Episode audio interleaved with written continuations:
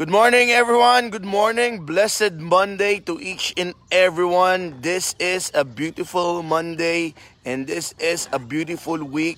A beautiful week that is ahead of us. And I would like to declare what Jeremiah said in Lamentation chapter 2, 23 the mercies of the Lord are new every morning. The great is thy faithfulness. And it is my prayer that as we start the week, it is my declaration that as we go on with our day-to-day activities, our God, the, the faithfulness of God and the mercies of God will be evident in your life. We are back. Yesterday we had a rest because it's Sabbath. But right now we are once again back with our questions God's asked. And today we are going to learn another question that Jesus asked. And some of you have already looked at that in the title. And the title is coming from the book of Luke wherein Jesus asked, Hello, good morning, Sherry. Uh, condolences for your family. And it is my prayer that the whole family will be comforted by the Holy Spirit at this very moment in time. Condolences sa family nyo, Cherry.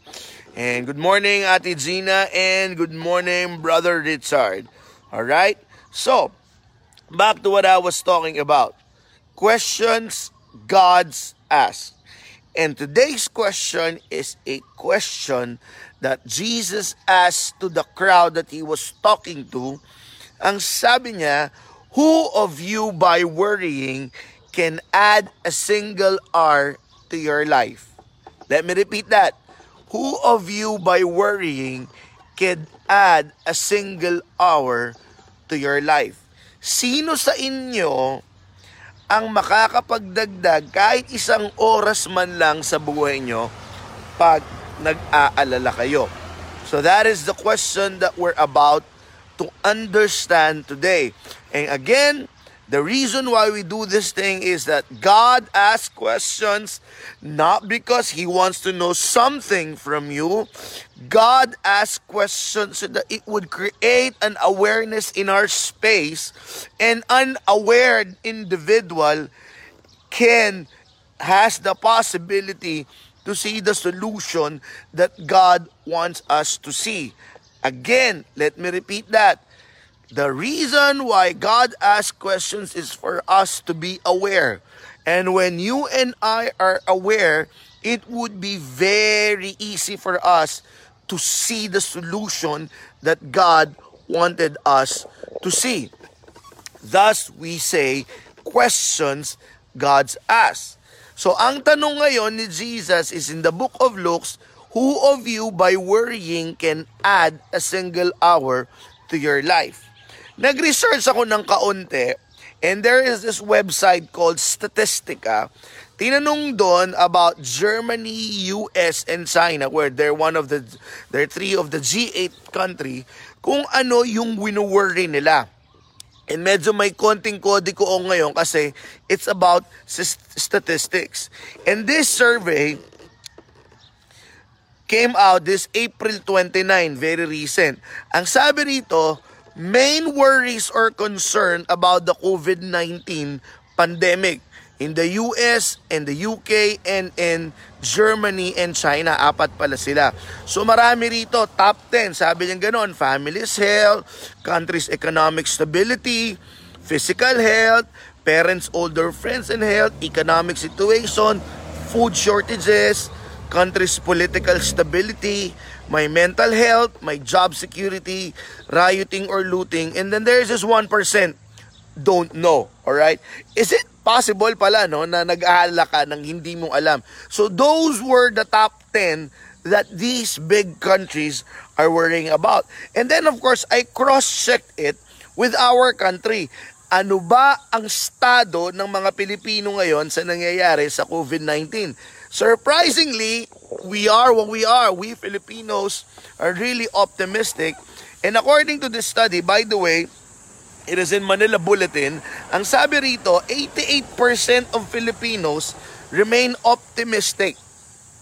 Look at that, 88% ang taas nun. But then, kinausap sila Ano ba yung mga pinag-aalala ninyo? Because that's the, the Tagalog of worry. Number one, 77% out of the 100, the 100%, 77%, ito yung sinabi nilang worries. Alright? Sabi nila, the lack of money. Yung walang pera. That is the top one of the worries of the Filipino people right now. Pangalawa, not enough food at home. Walang enough na pagkain sa bahay. Pangatlo, the loss of job or livelihood. Of course, dahil nga nagkakaroon nga ng quarantine or ng lockdown, mawawalan talaga ng trabaho. So that was their top three. Number four, shortage of goods in the markets. Yung bang wala nang mabili, kahapon pagbili ko, well, wal, wala nang wala nang tasty. Alright, there was this particular brand na gusto kong loaf bread, pero wala na, eh nag-hoard talaga yung iba. So, totoo yun. Siguro isa ako ron na shortage of goods in the market. Panglima na word nila, high prices of goods. High prices of goods. And then pang-anim, depletion of savings. So those were the top six worries of the Filipinos right now in this pandemic.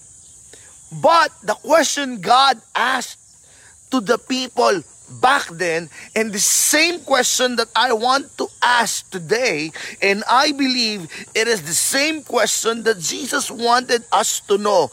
Who of you, by worrying, can add a single hour to your life? Sino sa inyo ang makakapagdagdag kahit isang oras man lang sa buhay ninyo kapag nag-aalala kayo? Now, I'm talking about worry. What is worry all about? What is the definition of worry? Well, again, let me read my notes. According to the dictionary, worry is, listen to this, ha? it is not me. It is the dictionary. Worry is to torment oneself with or suffer from disturbing thoughts. Let me slow it down. To torment oneself. Now, you and I know what torment is all about. Sa Tagalog, pahirapan ng matindi. And as a matter of fact, another meaning is suffer from disturbing thoughts. You will torment yourself by these disturbing thoughts. You will experience torment, you will experience suffering by those disturbing thoughts. That is what worry all about. And another meaning of worry is give way to anxiety or unease. So if you would want to know the doorway to anxiety and somehow in a deeper level is depression is buying worrying. So no wonder of all the do nots of Jesus. Maraming do nots si Jesus. Maraming do nots sa Bible si God.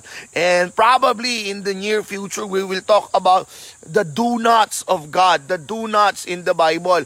But there are a lot of do nots in the Bible and I can now understand that one of them is worry.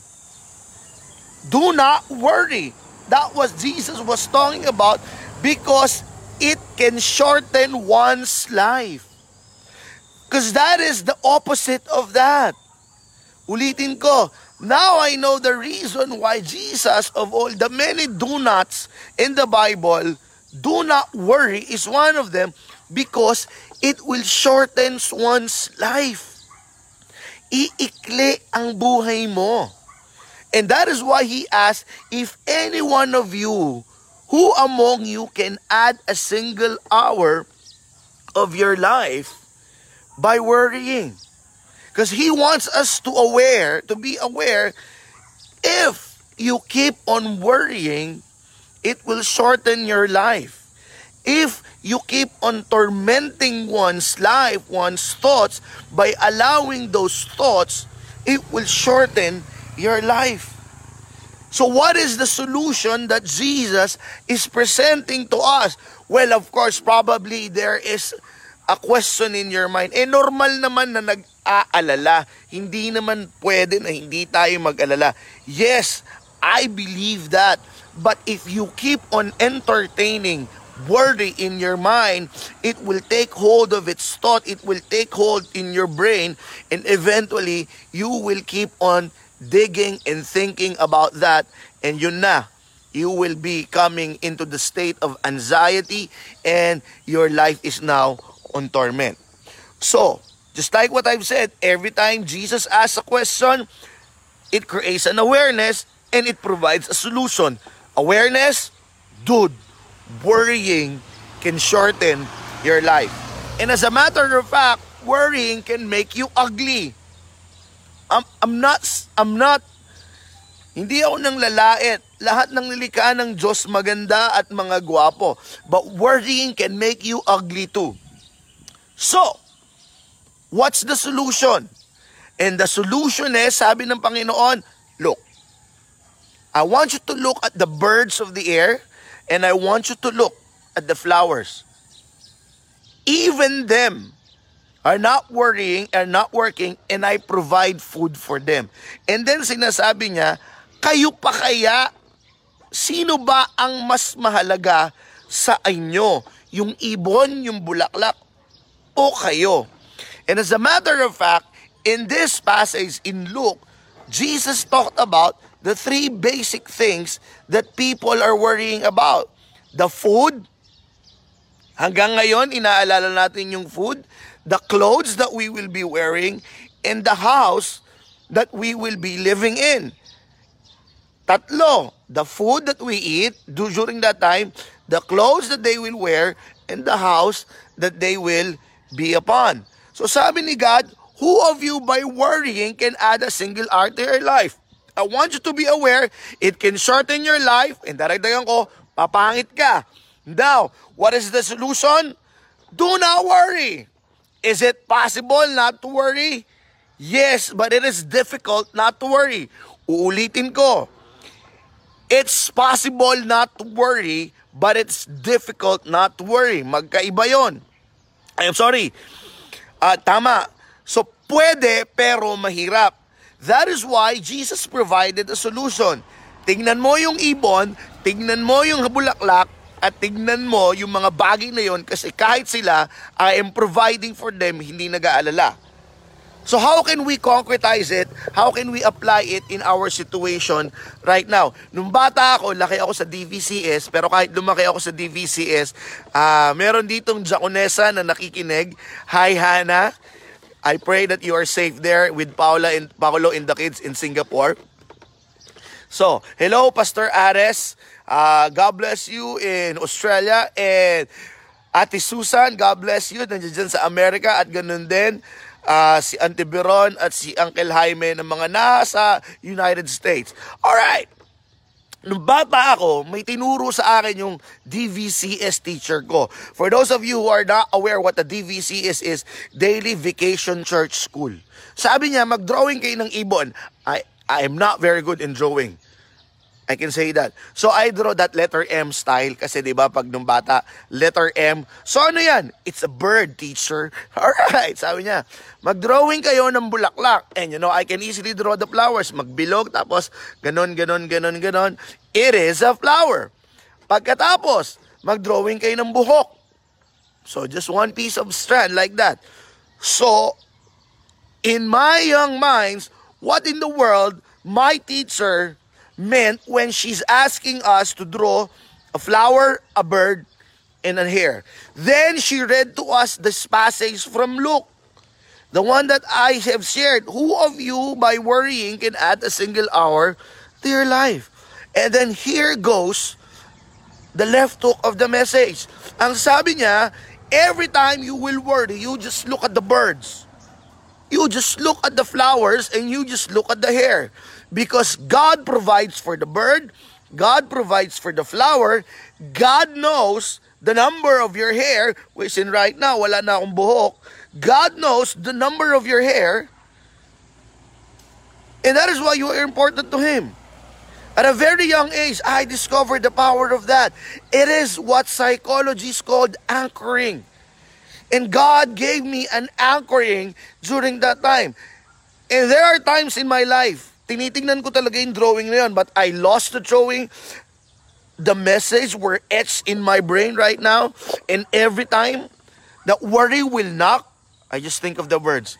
This is the reason why I spend my mornings here. Kasi these are one of the few places na maririnig mo yung mga awit talaga ng mga ibon. And every time I hear those birds sing, it is an important reminder for him, for me. You should not worry. Because look at those birds. They are singing in gratitude because I have provided food for them. And there are some flowers here too. And every time, every morning, I look at the flowers, it's a reminder for me. Do not worry about your clothes because I will provide for that because I'm providing the clothes for those flowers. And every time I look at the mirror and then I see that hair is no longer there, but there are some more, I am reminded that I am being protected in this pandemic called COVID 19. Brothers and sisters in Christ, the questions God's asked Who of you, by worrying, can add a single R to your life? Worrying will not add an R to your life. As a matter of fact, if we will dig deeper, every time we worry, we lose an R of our life. Thus, Jesus said, Do not worry. Thus, Jesus said, Look at them birds. Thus, Jesus said, Look at them flowers. Thus, Jesus said, Look at them hairs. And when you do, I have provided you an anchoring. An anchoring, a symbolism, a reminder that he who promised is faithful. In ending, let me share you a simple exercise. I know if you want to draw the birds, if you want to draw the flowers, if you want to draw the hair, I will not ask you to draw that because I believe you can memorize it. I will not ask you I will just ask you to memorize those symbols so that every time worry will knock, you will be reminded of those. But I will share to you a more potent way to avoid worry. And I believe you can handle this because this is for the warriors. This is tool for the warriors, not for the warriors. This is a tool for the worshipers, not for the warriors. And I pray you can handle. If you cannot handle it, do not do this. But if you believe that this simple tool that I'll be sharing is helpful to you, please share it to others. Here's the tool what's all about. In coaching, we call it toolkit. But here's the tool. I want you to get a piece of paper after this Facebook Live, and I want you to write all the things that you are worried about. I want you to be honest with yourself. You're worried about your job? Write it down. You're worried about your church? Write it down. You're worried about your health, about your in-laws na matatanda, about your food, about everything. You write it down.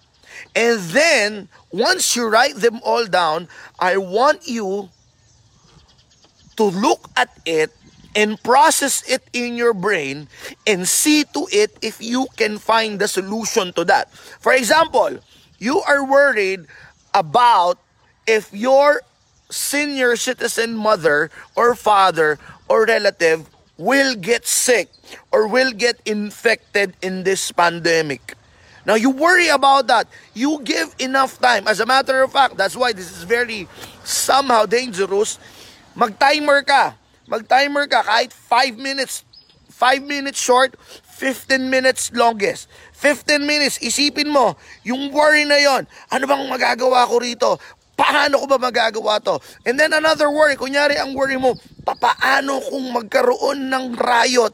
Yung mga wala nang makain, nag-away-away, nagnakaw na. Sipin mo mabuti, sipin mo mabuti, sipin mo mabuti. Let your brain look for the solution to that worry list.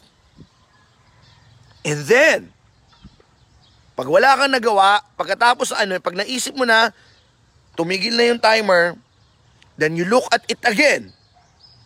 And you identify ano ron sa mga worries na yon ang wala kang control. What or among them, from among those worries that you have listed, ano ron yung wala kang control. And you identify it. For example, 15 out of 20, you identify that 15, you have no control. And that is the time you surrender that to God. And you say, Jesus, these are the things that I am worried about. And I know for a fact, every time I worry, I know that I cannot do something about it. I surrender it to you because I believe only you has the capacity to do this and to help me in this situation. Trust me, something will happen to your mind. I'm not talking about your brain. Because the brain is just a chemical, according to Henry Cloud. Our mind is the one that connects to God. Thus, sabi nga ni Paul, be transformed by the renewing of your mind. That is transformation of the mind. When your mind finally begin to grasp these things, I got no control over them. Thus, I'm surrendering it to the Master, and that is Lord Jesus Christ. And then you will be left with things that you can control. And when you're left with things that you can control, and when you're left with things that you can do something about it, that is the time you and I have to work. Because those things that you have to work, that you can work on, work on it, kapatid. Work on it, baby. Work on it. And I believe, totoo yung sinasabi ng matatanda. Nasa Diyos ang awa, nasa tao ang gawa. Because that work that you can control, that you have something to do about, can something to do about, God's mercy will fall upon you. I pray, I pray, I pray. You will do that exercise because your mind will be transformed. Again, questions God's asked for this Monday morning. It's very nice that we will start our week with this question. You and I have a lot of worries, but let us remember what Jesus asked. Who of you by worrying can add a single hour to your life. You cannot. You're beautiful. Do not be pangit by worrying. You have a lot of years to live. Do not lessen that by worrying. See you again tomorrow. And for those of you who are watching live, thank you. And for those of you who will watch on the replay, it is my prayer that you give me a private message and whatever it is that I can pray for you, whatever thoughts that you want to, that you want to process, please let me know I could be of help. And for those of you who are blessed by this, just share it, spread the love, spread the good news. God bless everyone. Blessed Monday.